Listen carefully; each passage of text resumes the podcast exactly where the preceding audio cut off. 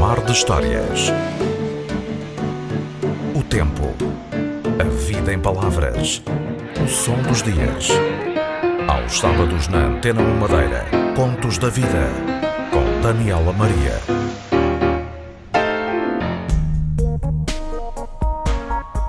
Mar de Histórias traz hoje à memória alguns ofícios ligados à história da Madeira. Alguns deles são ameaçados de extinção, outros começam a ganhar um novo brilho.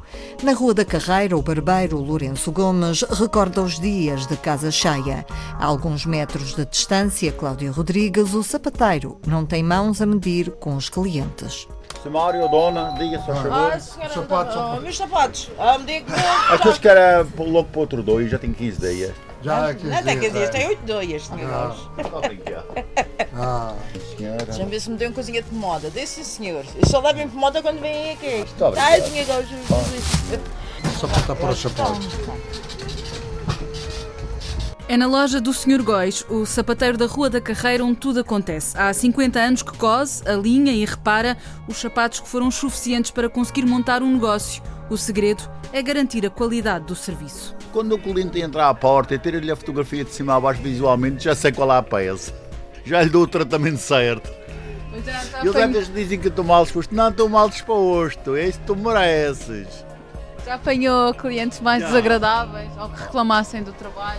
O cliente só tem que dizer que está bom. E a boa afluência da clientela não pode ser dividida em estatísticas, sejam eles homens ou mulheres. O importante é levarem sapatos. Não posso estar agora a- dizer que vai má. Também vem muitos homens. Olha, este prêmio está aqui um senhor. Bom dia. Bom dia. Diga, faz favor. Acha que se consegue. Quem consegue é? Olha, o seu colega, o seu colega está com. Está bem, está aqui um de colo. E aqui este também. Está bem. Está bem? Ok. Faço aqui amanhã, está bem? Está bem, está bem. Tá, pronto. Obrigado. Obrigado também. Bom ano, obrigado. Obrigado igualmente. São os sons de um futuro próspero que enchem a loja do Sr. Góis. Uh, caiu e agora está tá, tá a melhorar, porque com esta crise toda a pessoa já manda reparar um sapato e, e já vai melhorando. Mas isto no, por exemplo, nos anos 60, os mestres manualmente não podiam competir com as fábricas. As oficinas passaram a ter pouco trabalho e os próprios sapateiros começaram a ir para a hotelaria, lavar pratos, para a disc jockey e para a cafetaria e para, e para jardineiros. Sapateiros, já há poucos, mas menos ainda são os barbeiros. Na mesma rua, Lourenço Gomes divide com o Sr. Góis as idas ao café. O cenário é bem diferente, com 81 anos, o ex-imigrante na Venezuela sente-se cansado da falta de clientes. Ah, Agora é algum senhor já de idade que gosta deste e nem gosta do cabeleireiro. E vem também para falar também, não é? Com Consigo. certeza. pô. Não tem conversas. Opa, está bom, está bem. Está bem este. Está bem disposto? Graças a Deus. Ainda bem. Muito boa sorte. Chegar a algum que serve, outras coisas. E passou um bom ano. Bem, mais ou menos em casa. E o que é que espera para este ano novo? bem, é o que se está vendo. O que é que se está a ver? Está a saber tanta coisa, tanta. É? Boa ou má? Bem, eu vá dizer mal, a gente é capaz de ir preso. Para Lourenço Gomes, os dias são vazios na pequena barbearia. Restam os cumprimentos de alguns vizinhos porque não gosta de muitas conversas. Na Rua da Carreira, o barbeiro e o sapateiro lembram um passado que apenas para um traz futuro.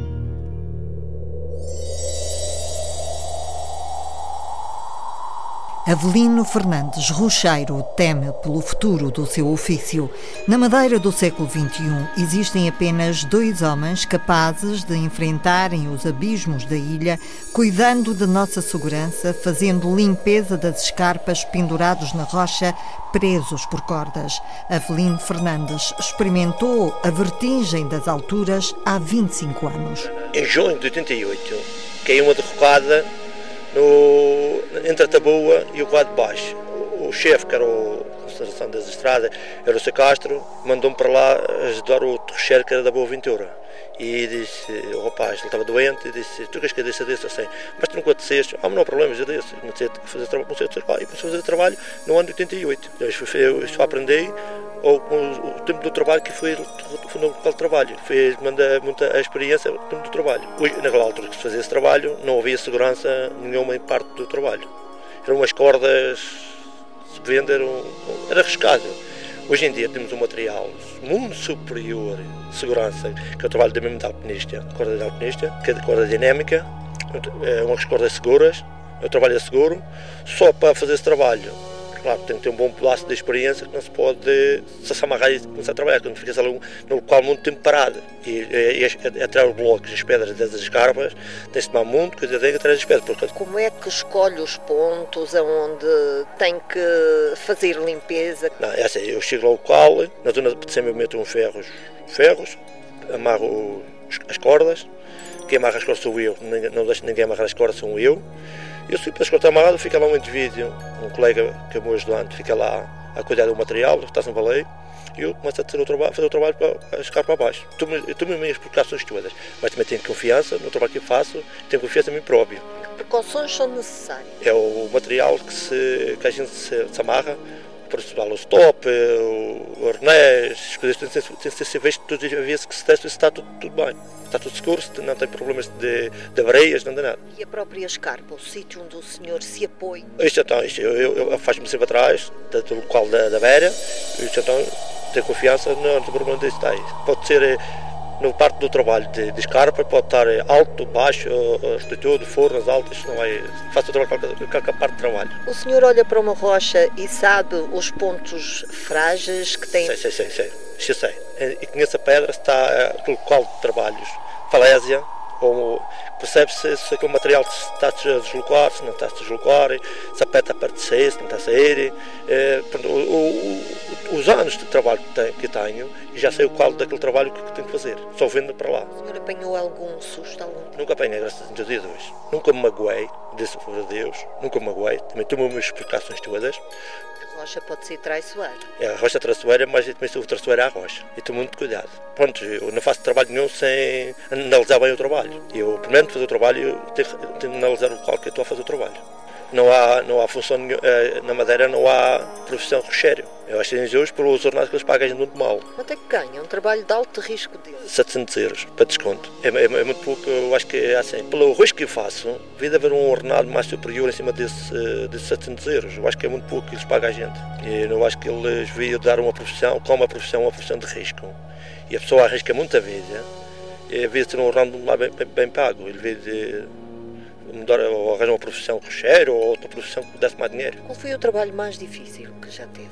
Eu, o trabalho maior que eu que tive, eu acho que foi há três anos, foi na Feijão da Areia. Feijão da Areia ali em São Vicente. A gente caminhamos de, cá, de, às 7 horas a pé, vai duas horas e meia a pé para chegar ao colo lá acima. E esse que era 9 horas, 9 e meia, começamos a descer. Só que eu, mas outro rapaz, fizemos umas medidas, falharam quando falhar ficamos sem cordas. E estava lá falar em 600 metros de altura. E quando chegamos a, a, aos 400 metros, ficamos sem material. Não tinha-se meios para. material para descer mais. Com a corda presa, dois outros rapazes estavam comigo. A gente vai ter que se desatar, por exemplo, não, à sorte, a gente vai ter que atravessar a rocha a pé, a gente tem que sair daqui. Se eu vivo, a gente tem que ter calma, devagar, que a gente vai sair daqui. Eu, está bem? Desatámos, atravessámos. Então estava o nosso diretor embaixo, o engenheiro Ricardo, e estavam os chefes, e ele estava a ver a gente e dizer assim. E estava o seu Supremo que faleceu, e ele estava a dizer assim: tentem calma, não vai sair daqui. Sem, sem comer, sem água, sem nada. E estou lá a falar das 7 da manhã e acabamos, era 6 horas da tarde. Tínhamos lá o material preso na rocha, tudo, e foi a parte que eu. que vi a parte mais difícil foi essa para mim todo dia. Comeu pela sua vida? Minha vida. Eu, para me de lá e consegui sair, mas penso que disso não me acontece mais, porque isso foi uma experiência muito má. Um... O que é que falhou? Foi a corda que a gente medimos. Quando mandou-me mandar mais uma corda, a corda prendeu-se lá em cima e a corda já não vinha. E para a gente subir 400 metros era muita corda. E já era tarde, a gente sem comer, sem água, a gente já não tinha força para trabalhar. Então saímos a pé e estou a seguir. Três dias depois fui a trazer o material todo. Aí já fui mais segurança. Mas foi a parte mais difícil que ele teve foi essa. E na rocha, como é que é feita a limpeza depois? A gente não a ter a rocha, há uma zona de uma escarpa que tem, faz, um tolo, faz uma forma para dentro, um buraco para dentro. Lá naquela zona há um, uma pedras que têm que ser tiradas. A gente bate aquela pedra, eu, a gente se eu empurro a gente, um empurra outro, empurra outro para a gente chegar ao daquela forma. Quando chega ao da forma, acontece a, a pedra que está para descolocar ou. Você manda um pedacinho de cabo ao outro rapaz para puxar ele lá para dentro aquela forna. E quando a gente está-se lá hoje, tira essa pedra, quando a pedra sai, a vai o dois a para a rua, a gente se, se, se, se balançar no ar. São plásticos, distância pode ser, pode ser de 5, 7, 8, 10 metros, 20 metros para a rua. Isto é várias vezes. Quando tem uma árvore, a gente arrasta a árvore, a árvore arranca, junto com a gente, a árvore desce, a gente fica por cima da árvore. Várias vezes a gente anda nessas zonas de buracos para dentro. Voa-se para dentro do buraco, apoia-se. Quando o calo da pedra desloca-se, desloca-se junto com a pedra para a rua. O instinto de se agarrar, o sim, instinto de se Sim, sim. É o instinto que a gente se agarra, é só para as pessoas só a altitude que aquilo tem e a pessoa que vai, vai a distância para fora, pode ser 20, 30, 50 metros, pronto, é um Assim, o função de trabalho que a gente faz é arriscado e é, trabalho de aventureiros. O senhor, nessa situação, nunca aprecia as paisagens, está sempre a olhar, a ver, a cuidar da sua segurança. Sim, sim, sim. A gente não se pode olhar. Começa a ser na brincadeira a rir, mas não é. Ainda ri. Começa a rir por causa que aquele vai fazer aquele caso, não é uma brincadeira. É segurança, mas é seguro, fazer aquilo como a rir. Mas não se leva vai acontecer nada à gente, está tudo seguros. Nunca ouvi falar no meu para desta vez. Nunca, que saiba, nunca ouvi falar nisso. Ainda vai haver, se esquecer. Eu penso que nunca vai acontecer. Se magoar, sim. O meu colega Wave no arco de São Jorge caiu. Partiu um braço, partiu a perna, caiu. Está outra vez, pendurado na rocha. rocha outra vez. E é um escape. Se não, não fosse que eu andava só. Porque as estradas da Madeira, a governo nacional, nesse momento, não, não está entrando ninguém, ninguém aprende trabalho. Eles, ele, ele, ele, penso, da minha parte, que o Governo Regional devia de, de pessoal com informação para fazer esse trabalho. Que as rochas da Madeira não vão mudar. A rocha da Madeira não, a nossa, a nossa rocha é sempre a mesma. Sabe quem vive na Ilha da Madeira vive baixo do perigo, vive baixo de rochas. Temos os caminhos tudo à base perigosos baixo de rochas. É, aqui a Madeira é assim, é, é, é baixo de rochedo.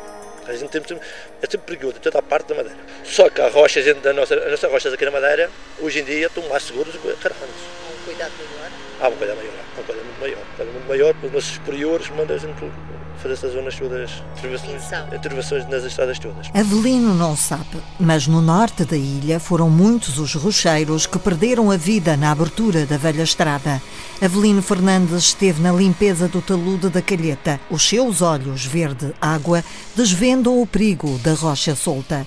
O rocheiro de ofício, pedreiro de profissão, recusa falar do medo, o mesmo que atemoriza a sua família. Eu digo a minha filha, não há problema, que o pai vai pai vai, vai, vai saber o que está fazendo, no, está descansado, pai vai, vai. Eu estive aqui na Madalena, entre a Madalena e o Arco, fazer um trabalho ali, para a Via Expresso, e a minha esposa levou a minha pequena mamiosa, tinha 8 anos, na altura ela tinha 8. E a plantação para lá, desinquieta, a me ver na e ela começou a chorar e tudo. E eu disse à minha esposa para não levar a pequena para o qual, que era um pai naquela altura, até ali à volta de 200 e tal metros. E ela pensou, foi um qual que havia pequena estrofe, mas ela está tudo bem, ela sabe que a minha função é essa, ela corre tudo bem com ela. O senhor tem noção que entre as suas condições de trabalho agora e os antigos rocheiros que abriram estradas, na costa norte sobretudo, quando olha para tudo aquilo, eh, sinto orgulho? Sinto orgulho, sinto. Sinto orgulho porque que as pessoas eh, que fizeram o trabalho de rocheiro a costa norte há, há 60, 70, 100 anos atrás, as pessoas bem sofreram por causa do material que eles usavam para fazer aquele trabalho. Não, material, não era material seguro para se fazer o trabalho. Hoje em dia tem material para fazer o trabalho de recheiro eh, seguro, mas o que eles faziam na altura não era seguro. A segurança dos madeirenses que andam nestas estradas dependem muito do seu trabalho? É, depende, depende. Tudo o que for eh, tratado, vai ver aquela zona que precisa fazer uma intervenção da, daquela, daquela escarpa, os meus diretores que mando para lá, eu vou lá fazer, faço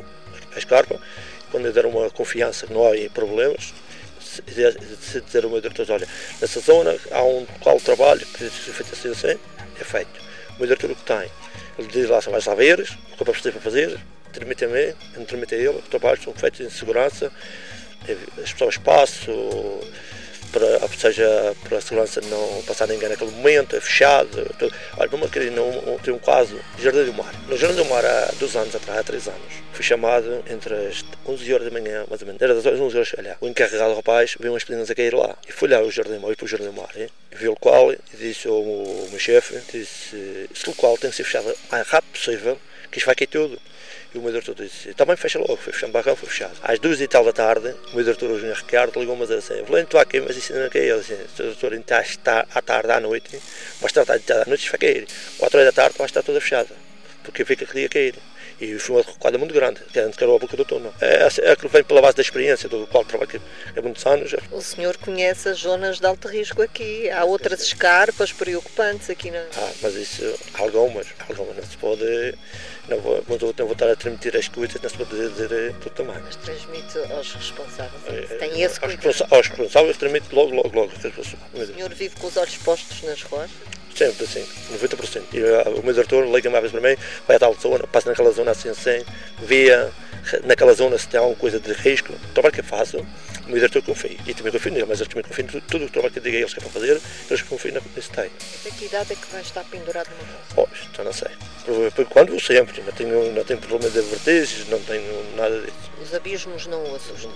Conheceu outros rocheiros? Conheci, conheci o Abel Carreira, conheci o, que era o da, da São Vicente, teve o Manel, o Manel que trabalhava comigo, que era do arte de, do Esteta Calheta, já foi reformado, já morreram. Eram pessoas de muito saber. É, saber, muito saber. Eles ensinaram. Ensinaram-me a mim, e desse trabalho, mas eles já ensinaram a gente como era para fazer. Faz trabalhar, olha, uma pedra para tirar uma, uma pedra, depois se para o lado que a pedra na beira, tem que se tomar a a pedra de cima se ela vai ser de baixo. Eu fui explicar a gente, a gente, a gente. Se há pessoas de saber, eu estou a pensar, a universidade, professores vêm ter consigo para tentar perceber e aprender alguma coisa. Não há problemas, no caso que tenho trabalho para ver. Que eu, acho que era importante. Eu acho, sim, sim, eu acho que era importante, era importante para passar e transmitir esses, esses trabalhos para eles transmitir na, na escola da universidade, mas isso era importante, muitas nessa escola de trabalho. Tendo um filho, você gostaria de vê-lo? Não, não, se eu fosse um filho, eu nunca queria um filho na rocha. Não queria, não queria, isso não queria. Não queria porque eu, que é um trabalho muito risco e eu sei o que é, o que é aquele trabalho. Trabalho é que não trabalho, um trabalho perigoso. Trabalho para homens. É para homens e é assim tem que haver alguém que faça, mas não é trabalho para, hoje em dia para aprender. As cordas que prendem Avelino e Ivo são os fios da memória que os ligam à valentia dos antigos rocheiros que se amarravam às árvores, aos cabeços de rocha, metidos em cestos, abrindo caminhos e levadas. Uma atividade exclusiva da Madeira, tal como os levadeiros, os homens responsáveis pela distribuição da água de regadio. As palavras a que dá voz o jornalista David Souza recordam alguns regionalismos. Estavam a vender no palaico o Vádio do Ovelhão quando houve uma zoada. Era água de gelo. O besoito do levadeiro vinha marcar palhetes à venda, vinha às carreiras e a fazer patifareias, a changualhar os badalhos da vizinhança pelo caminho abaixo. Vinha como um demônio.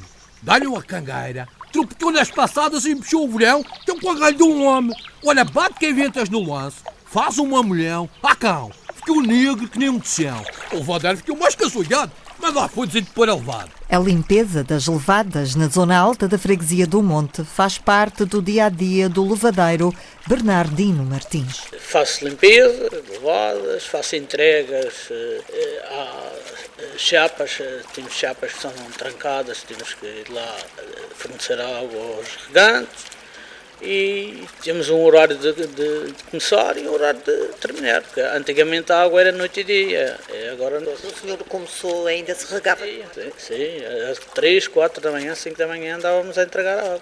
Eh, começávamos lá na parte alta do, do monte e acabávamos em Santa Alzoi. Agora é que foi dividido para três, regadeirão, 12 e 3, mas antes eram, era levada do barreiro unicamente, não tinha eh, divisões. Ele era, começava no, no e acabava quando acabasse. É, sempre segui. Um trabalho difícil. No princípio foi, mas agora é mais fácil. Agora já a água já é tablada, já tudo, todos os regantes têm um horário, sabem a que horas começam, a que horas acabam.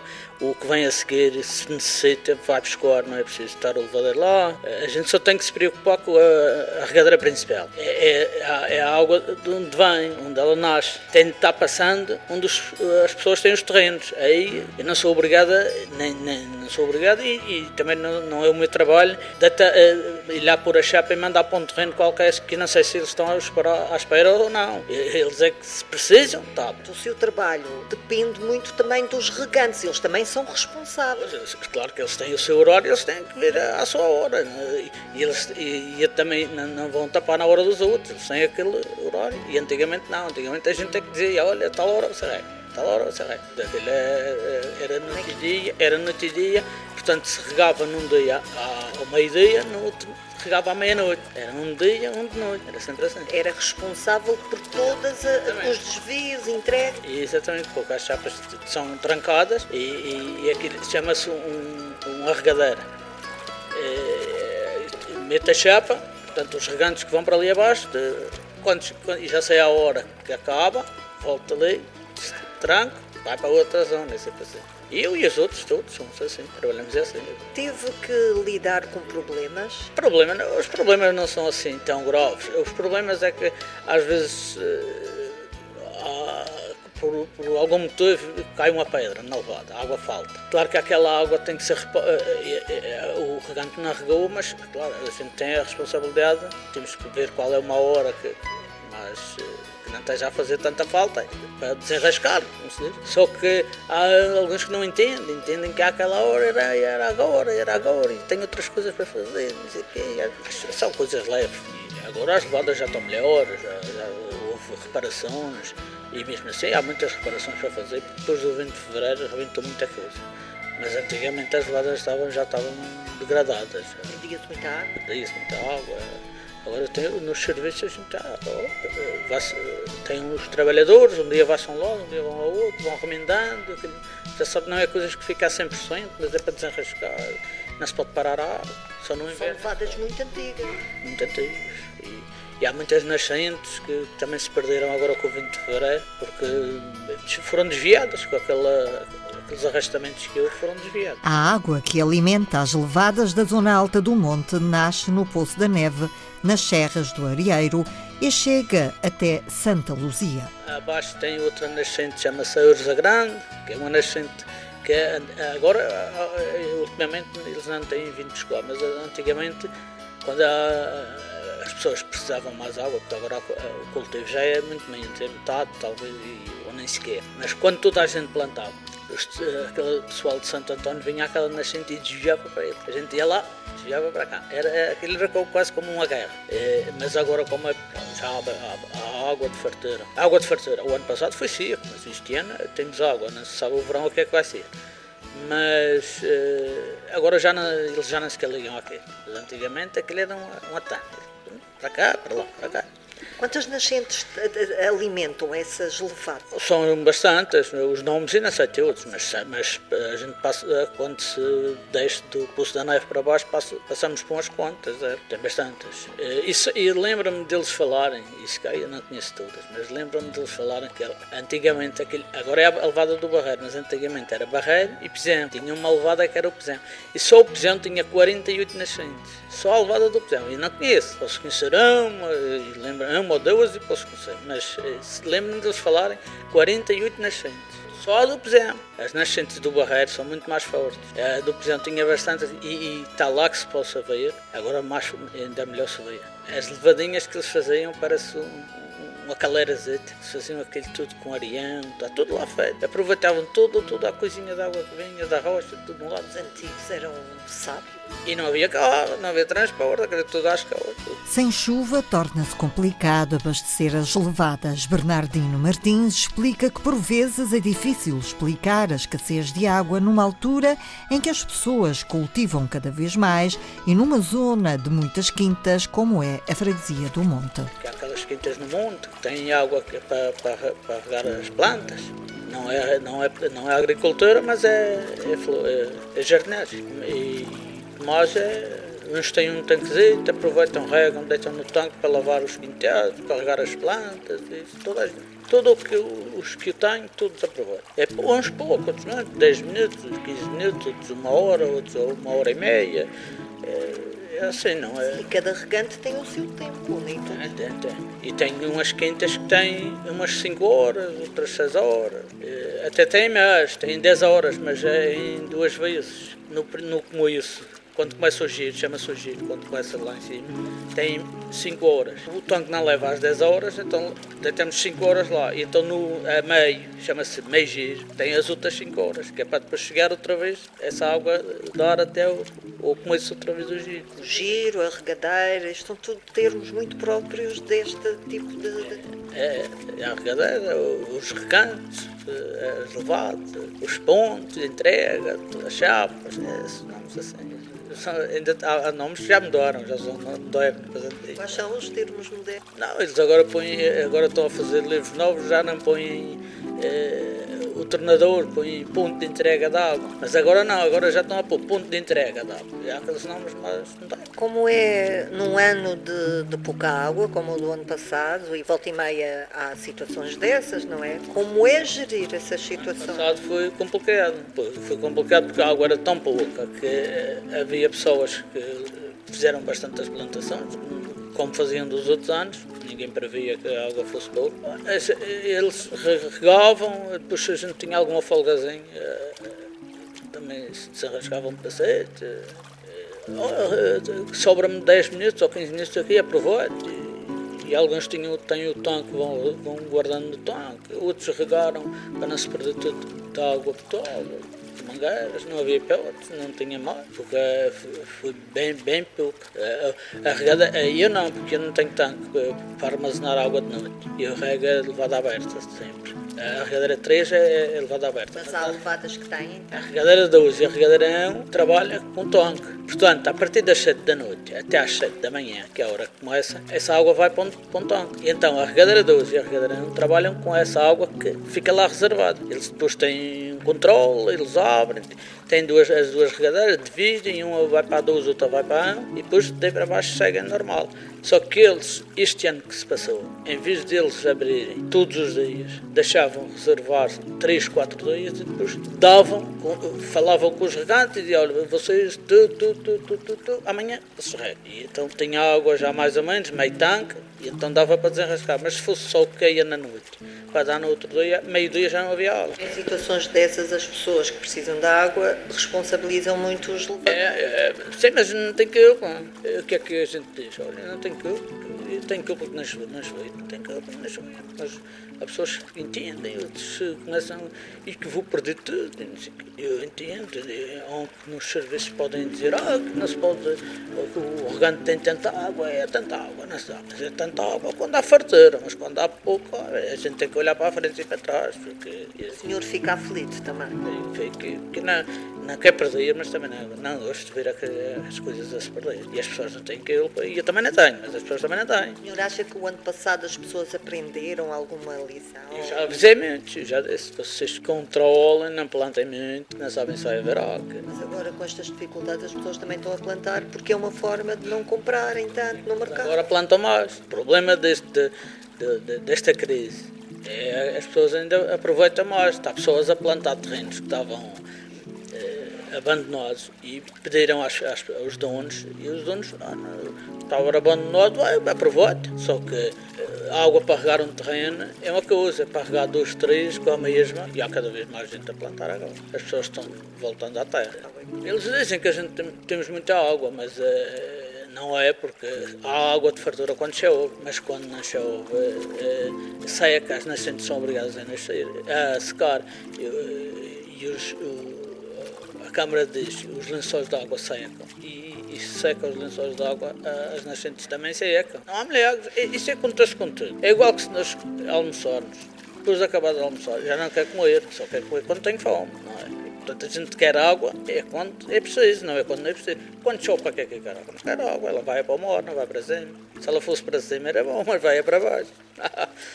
E esta história dos regantes aumenta de ano para ano? As pessoas podem vir aqui inscrever-se, candidatar-se? E também há desistências. Entra automaticamente outra pessoa da zona para o lugar deles? Como é que é? Essa água passa. Essa água fica de reserva e, e então quando, quando aparecem outros regantes novos, se houver oportunidade, é arrendado outra vez a O senhor neste momento tem novos candidatos? Na... Dois ou três.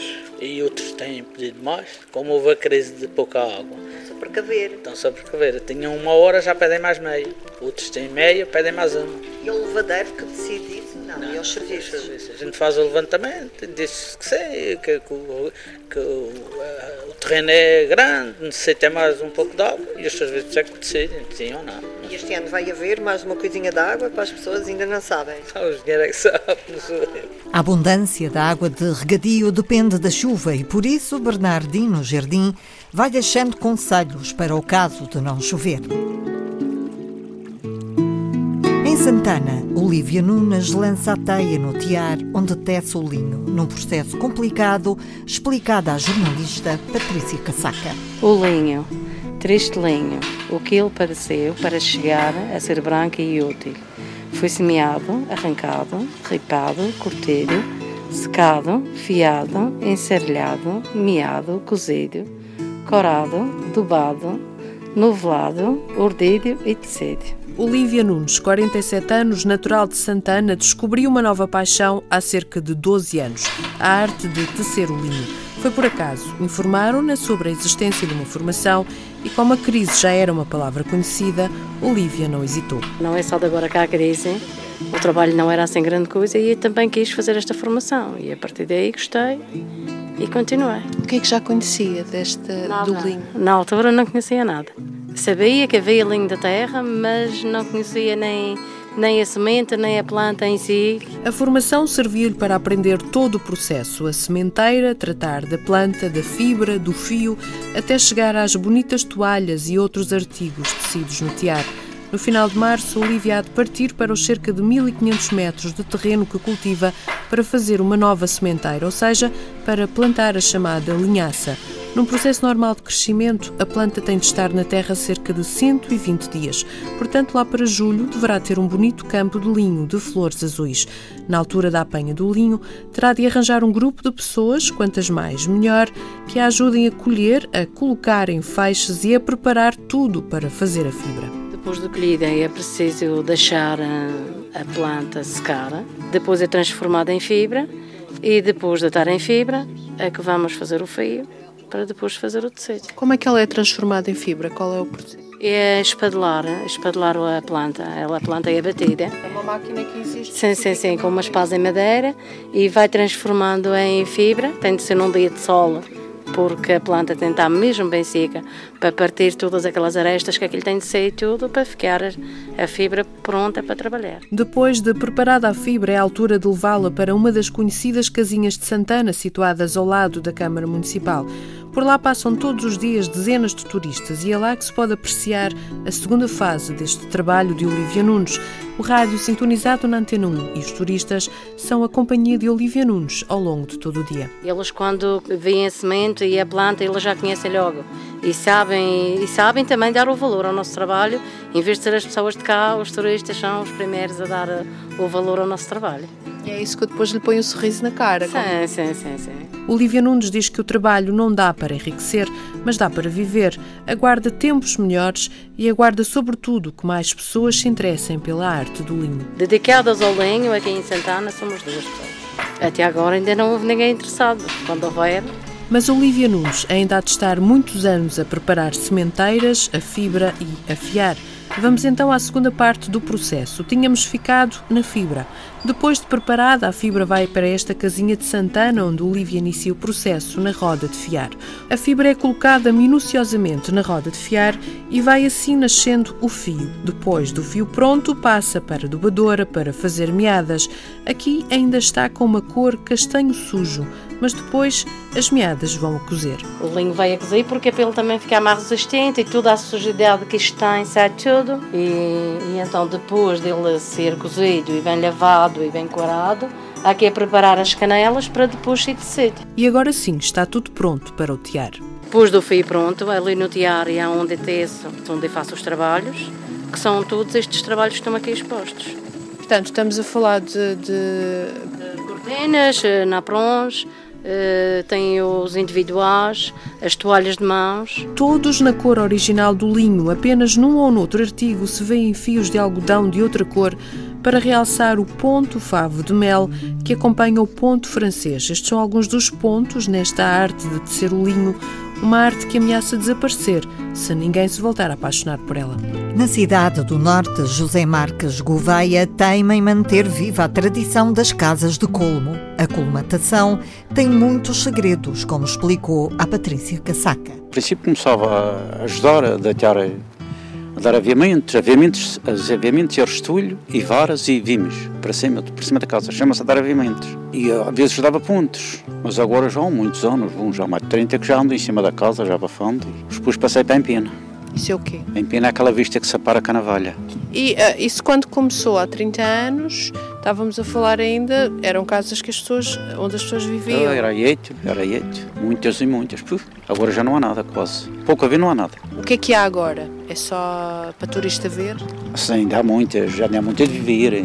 Aqui, por exemplo, no nosso sítio das Covas tem duas de viver, tem ali uma, a outra. Duas, da mesma família. Na Chadinha também tem uma grande que é de viver, uma irmã minha, casa muito grande. Ela até vai resolver aquilo porque aquilo dá muita despesa. Agora, e não há quem trabalhe naquilo. Dá muita despesa de manter uma casa desse género? Dá muita despesa. Dá muita despesa que é abafada 5. Há dizem que é de 4, mas 5, 6 anos. E agora dá um teto sulfato que dura mais tempo. Para proteger? Para proteger. Encasca o restolho e mata a bicharada. Encasca o restolho, fica ela encascado, não dura mais. Uma curiosidade que eu penso que muita gente deve ter, como é que, aquilo, como é que uma casa com, com esta cobertura de colmo protege da chuva, da água, do vento? Tens tudo e não entrar lá dentro. E primeiro leva a primeira camisa, chama-se a primeira camisa. E aquela primeira camisa não come mais a triada, chama-se a primeira camisa. Mas leva o furro, de pontas para a hora e expôs de pontas para baixo para escorar água a cabo de dois anos ou três, há quem abafa a cabo de um ano, para aguentar aquela sempre nova. Deita-se outra camada em cima, aquela primeira camisa nunca é tirada. Sempre restolho? Sempre restolho, sim senhor, sempre restolho. Aquela fica lá nova e a outra pode aguentar anos. Aqui em cima está uma casa que foi abafada há 10 anos, há 10 anos que foi abafada. E a primeira camada foi abafada no ano seguinte. E a lá ficou. E isso uh, é, uma, é uma atividade que já está a desaparecer? Está a desaparecer, sim senhor, que ninguém se dedica àquilo porque não dá. Não dá para escapar daquilo cá, não dá. Sim, aqui eu trocou.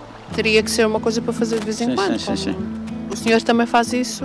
Claro, mas é de vez em quando. Faço, nem só aqui em Santana, aqui nos hotéis. Não? Há ainda hotéis que também utilizam Os pestanas, os hotéis dos pestanas, o Bora, é toda abafada a palha. O Bora, o pé das piscinas, estão todos abafados a palha. Vou sempre lá, abafar aquilo. No hotel mais velho da Madeira, que é o Ritz. Tem lá uma casa embaixo, tem, na mesma casa tem cinco comieras, tudo pegado. A comieira é é apertada em cima, amarra-se bonecos e depois em cima apertar a comieira. Ela leva as duas veraduras que fica a aparecer. Uhum. E aquilo chama-se a comieira, que é a última coisa de cima. E esta casa lá no Rio tem cinco comieiras. Uhum. E tem 11 lados, 11 pontas. Aguentou-se lá uns pouquinhos de dias. Mas caminhava-se aqui ainda de noite, caminhava-se às 7 e chegava-se às 7, 8, 7, 8 em casa. No Porto Santo também, acho que andar o quartel. Um, um chapéu que é abafado a, a, a palha também. É o senhor e mais quantos? Ainda arranja-se aí uns três ou quatro, mas já de uma certa idade, lá, pequenino. Mesmo assim, aqui embaixo, há dois que já vão, são novos, mas começaram pequenos, era de gente pobre, como costuma dizer, começaram a, forçar naquilo desde pequenos e já vão, já vão trabalhando bem, sabe? Com os filhos do, quem é remediado vai para a, para a escola, ou para aqui, ou para lá, e não, e não sequer se chega para o pé daquilo. E, quem chega para o pé daquilo é que aprende. Vai ser a salvação da, da, pois vai desta ser, arte. Vai ser, vai ser. Gostava de ensinar alguém esta... Então eu não gostava de ensinar, eu gostava de ensinar tudo aquilo que eu sei, eu gostava de ensinar, mas ninguém quer aprender. Uma das muitas tradições ameaçadas em Câmara de Lobos, a vida de Marlene Azevedo faz-se por entre botões, linhas entre telas e tecidos. Desde que aos 12 anos aprendeu costura. Grande parte dos seus dias são ocupados com arranjos, mas no último ano, Cláudia Rodrigues, as clientes encomendaram modelos de revista. Porque os meus pais tinham uma casa de tinha muitos filhos e, e tinha que ter uma costureira para poder fazer a roupa de casa, para não me pagar. Para os irmãos e para eles? Sim, sim, sim, sim. Para a família. De... Primeiro comecei pela família de casa, sim. E como é que foi? Que aprendeu com quem? Uh, com a senhora, que é aqui a minha vizinha, que ainda não faleceu. Tem 80 e tal anos.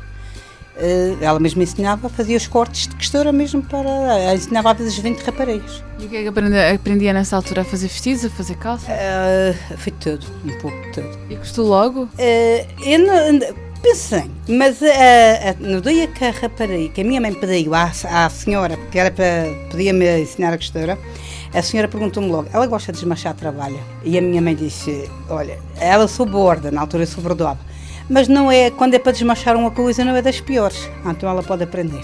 Quem não gostava de desmanchar? Não? Para quem não gosta, não, porque eu tinha as minhas irmãs que não gostavam e teve duas que ainda tiveram a aprender e não, não nasceram ao fim. Depois fez isto de profissão, foi-se acostumando? Sim, sim, fui-me acostumando e, e depois... Montou um ateliê? Não é bem um ateliê, é, trabalho em casa, as pessoas vêm a casa, vão, vai, vai correndo de pessoa a pessoa e... Nunca fez publicidade? Não, dizem eles que é para fazer. Quantos clientes tem, tem ideia? Ah, penso que...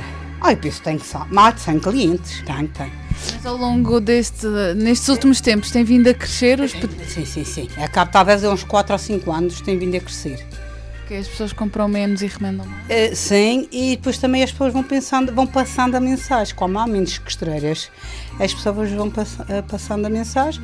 E eu tenho desde da Ponta de Sol até Santa Cruz, mas cheio de clientes. Acha que é uma tradição que se pode uma profissão que se pode considerar antiga? Sim, sim. Sim, e agora, como esta crise, está vendo as pessoas estão mais uh, em concertos e até mesmo feito do princípio, porque os tecidos também às vezes são baratos na feira dos tecidos e as pessoas estão a, a portanto, a, a, comprar os tecidos e fazem importa mais barato e também faz aquele que quer. O modelo, o modelo que quer. E... Qual foi o vestido mais difícil que já fez? Lembra-se? Ah, difícil. Era vestido de noiva, fiz um e disse que não fazia mais dinheiro. Uh, mas por causa que há uns 4 ou 5 anos fiz duas que me enganaram. É que me disseram que queriam curtos e depois quando fomos comprar o tecido já fui para comprar. E não, não podia dizer que não, já tinha dito que sim. Mas foi trabalhoso foi esse. trabalhoso, mas consegui e, e, e, as pessoas, quem viu, pensou até que era comprado feito ou foram noites sem dormir? Não é bem noites, é pedaços. que eu até não... Fica ansiosa e nervosa. É ansiosa, é ansiosa. A pessoa fica ansiosa. Porque quando eu digo fazer os vestidos de noiva, é por ser. Os últimos que eu fiz foi em creme. Por ser o branco e comprei de um. Depois também teve, já depois teve os filhos, já agora são homens, e é uma já é muito filhos, mas eu tinha medo que eles podiam me sujar. E a minha preocupação era mais era essa. Era mais assim, eu sujar e pus as mãozinhas deles às vezes sujas e aquilo era a minha preocupação. E... Tem histórias engraçadas de clientes que tenham vindo cá ou com fatos estranhos? Ou... Uh, quer dizer, eu tenho com, concertos, assim, com concertos de talvez de 20 anos, roupas que elas têm guardadas há 20 anos. E estou a fazer agora concertos. Uh, ano passado mesmo, eu tenho uma rapariga professora e. Tem guardado delas ou dos pais? Guardados dela, dela. Ah, espera, mas tenho um engraçado. Vai-te conta que depois eu vou atender. Uh, um passado chegou-me aqui, a mesma rapariga, uh, quase sempre, tem mais de uma, mas uh, essa rapariga chegou-me aqui com uma camisa da noite da mãe, bordada à madeira, e disse-me assim: Marlene, tu vais-me fazer um vestido deste? E eu dei uma gargalhada. Mais ou menos a cor daquele na pranca tinha clube. Eu só estilo. Marlene está na moda. Tu vais fazer isto assim, assim, assim? Olha, fez. Fez um sucesso desde que quando ela chegou à escola. Disse: Onde é que foste buscar esse vestido? E não sei o que mais. Mas eu dei, eu dei às pessoas assim. Nunca se quem fique feliz. Desde que compraste na loja mais fina para enganar elas, para elas irem à loja há. Pode ser que a crise traga clientes e a costura tenha cada vez mais procura para alegria de Marlene Azevedo. No alto do Jardim da Serra, Filomena Milho, bordadeira, aprendeu cedo os segredos dos pontos, um saber partilhado pelas mulheres mais antigas. Desde que eu tenho memória, sempre bordei, é isso. Bordava porque na sua casa era hábito, todas as mulheres da sua família bordavam? Sim, eu bordava porque eu tinha a minha mãe e a minha tia, ela, tinha uma tia que via connosco, solteira, e então era o trabalho delas era bordar, e daí a noite, até a noite, à noite elas deitavam-se e depois durante umas três, três, três e meia já se levantavam para, a gente já ouvia elas se levantar para bordar. E então sempre ensinaram, também porque as necessidades, tinha tínhamos dificuldades também, e também porque era aquilo, era o hábito, era a profissão e, e de ensinar, porque eu já andava na escola, eu e as minhas irmãs, eu sou a mais velha, mas já andava na escola e a gente já bordava. Princípio, lembro-me que a minha mãe punha, a minha mãe e a minha tia, a minha tia ainda tinha mais aquela pachurra de ensinar e, e queria que nós soubéssemos de todo queria que aprendêssemos tudo. E então eu lembro-me dela pôr a gente num paninho. Ela lá deitava o desenho e punha no paninho, que eh, a gente fazia num paninho, mas depois já começávamos a fazer aqueles pontos mais simples. O ponto de corda e os garranetes, era isso que fazíamos na altura. E até uma certa idade eu bordava sempre com elas e fazia aquilo que era mais simples, não me preocupava muito em, em aprender muito porque elas depois acabavam. E elas, a minha mãe e a tia dizia que a gente fazia a obra e elas faziam o resto. E bordávamos todas juntas. E foi assim que começámos. E os bordados que chegavam à vossa casa, como é? Iam ao Funchal buscá-los? Como é que era? Olha, no, eh, nós não íamos ao Funchal. No início, eu lembro-me que tinha uma senhora eh, perto da, da, casa da minha mãe que, que ia buscar o Funchal e distribuía, e a minha mãe e a minha tia iam buscar a essa senhora à casa. E até me lembro, numa altura que houve muito que houve carência, que não havia também já bordado, muito bordado, da minha mãe ir a, a Campanário buscar bordado. Iam pela serra à casa de uma senhora lá de Campanário e ainda me lembro de umas vezes aqui com elas que era preciso ir de a pé para buscar bordado que não havia. Mas a partir daí fui sempre perto da minha casa. Só que essa senhora que vivia, que teria o Funchal buscar e as pessoas iam para lá à casa dela, quando ela vinha à noite, eu no outro dia ia o dinheiro e o bordado. E então ela, estava muito estava doente e depois ela ficou para uma. É, essa senhora faleceu, a irmã começou a fazer o mesmo trabalho, eram duas senhoras que viviam juntas. E depois essa senhora é, foi para a Venezuela e pedi à minha tia que ficasse, se podia ficar a dar o trabalho, a ir ao Funchal e buscar, e a minha tia ficou. E então, a partir daí, já a minha que ia ao Funchal buscar o trabalho e trazia para casa e que fazia tudo o trabalho que a outra senhora fazia, a minha tia fazia. E nós ajudávamos, eu lembro-me que a caminhonete não venha aqui assim, meia estrada. E nós íamos com uma saca de bordado, aquelas sacas, umas sacas brancas, bordada a cabeça para, para as corteceiras, para levar no autocarro, e para ir para o funchal, e depois tirado o autocarro ir para as casas, e de andar no funchal com aquela saca à cabeça. Ainda me lembro de fazer isso para ajudar a minha tia, porque na altura era muito bordado, havia muito bordado, todas as pessoas bordavam. Depois começou a não haver, e as pessoas começaram, tirando uma ou outra que trabalhava na agricultura, mas de resto tudo bordava. Quanto é que podia ganhar uma mulher? Nessa altura ainda, ganha, ainda se ganhava porque a gente praticamente vivíamos daquele, do, do bordado. E, e aquele, o, o preço exato, aquele é complicado porque quer dizer, nem sempre recebíamos todos os meses. Às vezes fazia aquelas toalhas grandes, mesmo a minha tia e a minha mãe gostavam de fazer quando tem aquelas toalhas grandes. E aquele não era um preço assim, era quando acabava. Quando acabava é que ganhava, mas nessa altura dava para a gente não era para viver bem, era porque também não havia. O dinheiro, embora fosse pouco, eu acho que eh, dava mais do que agora, porque rendia mais porque não havia tanto, tanto pagamento. Não tínhamos luz, não tinha pagamento da luz, não tínhamos água, era preciso ir buscar água, não pagávamos água. Não havia casa de banho, uma pessoa não, não tinha que perder nem detergentes, nem essas coisas todas para limpar, nem para nada. Não comprávamos shampoos, que era com sabão. E estas coisas, o dinheiro era praticamente para alimentação, cosita de vestuário, mas era no Natal e, e quando havia uma festa que aqui chamava-se a Festa das Estrelas, e é que tínhamos uma roupa nova. E próximo, aquele dinheiro era praticamente só para a alimentação. Como é que eram feitas as contas? Aquele era assim, aquele já vinha por isso lá, por isso lá e aquele era por pontos. E, e sempre foi assim. E era aquele preço. A toalha, um lá para uma coisa, ele já punha aquele preço lá. Uma toalha grande, quanto é que podia rir? Ah, aquele, na, naquela altura, a minha mãe tinha toalhas, tinha 20 contos nessa altura aquelas toalhas enormes e, e mais, e até mais. Uma toalha podia ser bordada por várias mulheres. Eu ia pedir, quando tinha pressa, quando não tinha pressa, uma pessoa até que gostava ia fazendo, mesmo a minha mãe, e até sempre gostavam de fazer uma coisa sozinha. Mas eu lembro-me, tive uma altura que fui uma conversa que ele teve de chamar pessoas, tinha cinco ou seis pessoas. Filomena recorda dias de alegria, quando a caixeira, no sítio, desenrolava dinheiro para pagar o bordado e lamenta que hoje as jovens já não queiram aprender esta arte. Uh, tínhamos o, tinha o bastelho também, o caseado, o rechalheu, o arrendado, uh, o, assim, o bastelho já desse, as cavacas também, também tinha, também tinha as cavacas, também tinha o ponto de escada, o ponto francês, também gostava muito de fazer ponto francês, eu ultimamente não tenho vindo. O que é que é mais difícil de todos esses pontos? O que é que é mais difícil? Eu acho o que é mais difícil é as cavacas, para mim.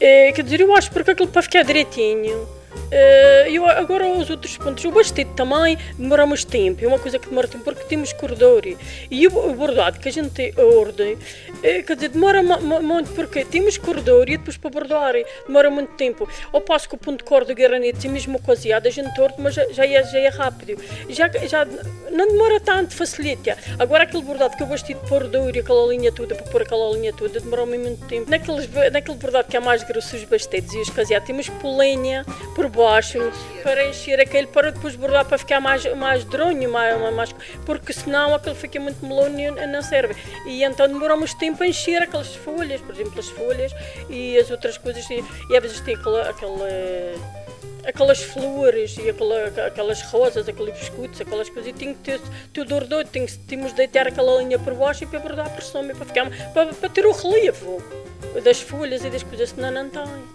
sabendo como se borda, olha para uma toalha e sabe quando ela está bem bordada, o que é que ela precisa de ter?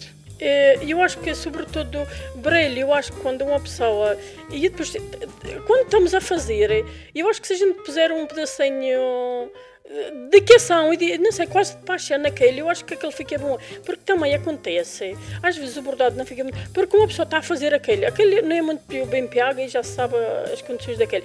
Mas se uma pessoa está a fazer aquele é como qualquer outro trabalho. E para mim eu acho, porque se uma pessoa está a fazer aquilo por fazer, para despachar e para acabar, aquele, aquele não vai sair bem. E se a gente põe um pedacinho de paixão naquilo que está a fazer, eu acho que aquele, aquele, aquele no fim brilha e fica bom. E o dinheiro que ganha é uma ajuda para, para, para o orçamento da casa? É isso? Sim, quando vem é uma ajuda. É pena que às vezes também demora. Porque sabes que uma pessoa não pode viver deste, não vou ser meu marido, como é que eu ia viver de uma, de, disto? E o ano passado, eu, o trabalho que eu fiz ainda não recebi, mesmo pouco. A senhora ensina o bordado ou neste momento isso perdeu-se aqui no Estreito? Já ninguém ensina a ninguém? Uh, isto agora já não. E mesmo as, as pessoas novas também não, não querem. E depois as pessoas, uh, as antigas também não têm aquela coisa já de ensinar a filhas. Porque a gente via, toda a mãe que bordava ensinava. E agora a gente já, mesmo poucas as pessoas que bordam, já não ensinam. Uh, embora uma pessoa não fosse para fazer profissão, mas ao menos sabia alguma coisa. que é uma tradição e sempre, como uma pessoa da Madeira, sempre sabia uma coisinha da Madeira. As linhas prendem Filomena ao bordado e as suas mãos vão continuar a transformar o linho, a seda ou a cambraia em peças de arte.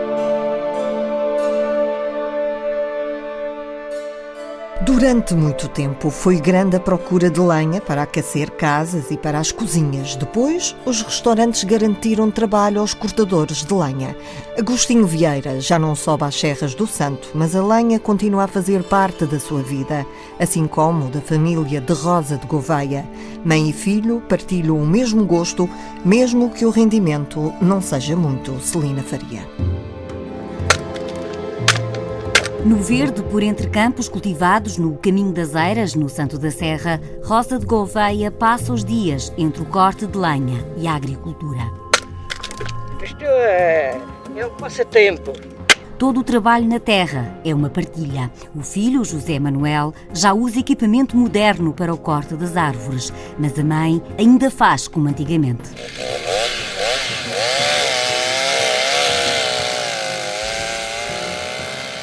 Faço com a motosserra e ela vai e vai rachando atrás e pronto, e é mais para ir passando o tempo. Também com 49 anos, daqui a uns dias, eu cá não consigo fazer a força que mãe faz. Os sons do corte da lenha repetem-se lentamente todo o ano. O José Manuel compra sobretudo acácias. Noutros tempos, a procura era maior. José Manuel não tem agora clientes suficientes para trabalhar na lenha a tempo inteiro. Os restaurantes não podem pagar o que isto realmente custa, porque isto é gasóleo, gasolina, tudo aumentou. Por exemplo, eu vender a 240 euros um carro, o Canter, completo. Para quem tem a própria acácia e cortar e vender, ainda dá alguma coisa. Agora, para eu pagar a acácia, é o dono. Preço que está a gasolina. E a motosserra não trabalha a água, trabalha a gasolina. A venda acontece muitas vezes por acaso. Aqui para o Santa Serra eu tenho uma senhora que é alemã que me compra para a lareira também. Os outros clientes que tenho é normalmente que vêm aqui visitar e vêm a lenha. E quem chega para comprar lenha encontra tudo organizado por Rosa de Gouveia. Quando é verde, é rachada, posto assim numa parede para pescar e escoar. Aos 78 anos, Rosa de Gouveia ainda tem força e ânimo para o trabalho de toda a vida. Com 12 anos eu fui para Funchal morar. criada, vamos assim. Mas eu, quando me aborrecia com os patrões, que eles já às vezes mandavam fazer uma coisa e eu fazia e depois eles diziam que não estava bom e coisa e eu aborrecia a minha me embora para casa. Chegava a casa não ia para a cozinha, não ia para, para casa, era para a rua. Gostava de andar era na rua, mas hoje em dia quero andar é na rua. Muita gente diz, ah, tu já não tens idade para andares aí e disse, olha, eu que gosto. Mas a lenha é preciso força, não é? Oh, mas a força às vezes vai também de, dos braços e do machado. E basta um olhar para calcular o corte. Isto vai ser mal. Normalmente, quando aparece um assim mais mau, ela deixa para mim. O que é que este é mau? Mal de rachar é a torcida. Torcida, lenha, agarrou mais vento. Mais do que um trabalho, Rosa e o filho José têm uma partilha, sem pressas. O cheiro a lenha queimada é intenso na casa de Agostinho Vieira, no cimo de uma montanha no Santo da Serra. Hoje, já reformado, lembra a tarefa que iniciou quando ainda era criança. Tinha os adultos que cortavam as árvores e, e traçavam e eu ia descascando que era lenha de pinheiro. E o pinheiro tem que ser descascado para, para arder, a, a casca do pinheiro não é bom para arder. E os dias repetiram-se nas serras para o corte de madeira, primeiro com o método manual. Uma traçadeira que tinha duas mãos, Já tinha que ser dois homens. Dois homens, um puxava para um lado, outro puxava para o outro. Havia pinheiros que o, hoje faz com motosserra. É o que se faz eh, em meia hora, nesse tempo levava-se meio dia a fazer. E nesse tempo distante, até o ambiente no trabalho era muito diferente. Vinha borracheiros com um vinho de Porta Cruz por ir para cá a cantar. A mulheres ia apanhar a erva a cantar. E eu quando não cantava com o rumo da motosserra, não para cantar. Agostinho Vieira, durante 25 anos, foi serrador na serragem do Santo da Serra. Depois, por razões de saúde, deixou a função, mas continuou a cortar lenha para vender por conta própria. Comprava as árvores, carregava o corre e arranjava clientes para, para vender a lenha. Mais a acácia, que as pessoas usam mais a acácia, que a acácia é a melhor lenha. E onde é que ia vender essa lenha que gostava? Ia a particulares e, e para restaurantes que faziam os churrascos. A atividade terminou no verão passado, mas a marca do trabalho esforçado em dias quentes e frios fica para sempre, assim como o aroma da casa que partilha com a mulher Teresa Vieira. O fogão só para café ou a cozinha de arroz, coxinha. E, e, o pão? Também o pão no forno, lenha? Também a lenha. Desde pequena foi sempre assim a lenha. O cheiro fica outro e a cozinha fica mais, mais preita. E foi sempre assim na casa de agora e na casa de infância. A dona trazia me molhinho de lenha também. Desde pequena fui a serra buscar lenha para a gente se comer. E depois de casar faz igual? Sempre a mesma coisa. Portanto, para si a lenha faz parte da sua vida, não é? Sempre, sempre a lenha. Tenho a lareira ali na, na, na casa que eu acendo também. E é um cheiro de sempre que continua nas noites frias no Santo da Serra. Ali e por toda a parte, talvez os fios do tempo não deixem acabar os ofícios de outrora e os de hoje. Mar de Histórias teve sonorização de Paulo Reis, gravação de Miguel França. Mar de Histórias. O tempo. A vida em palavras. O som dos dias. Aos sábados na Antena 1 Madeira. Contos da Vida. Com Daniela Maria.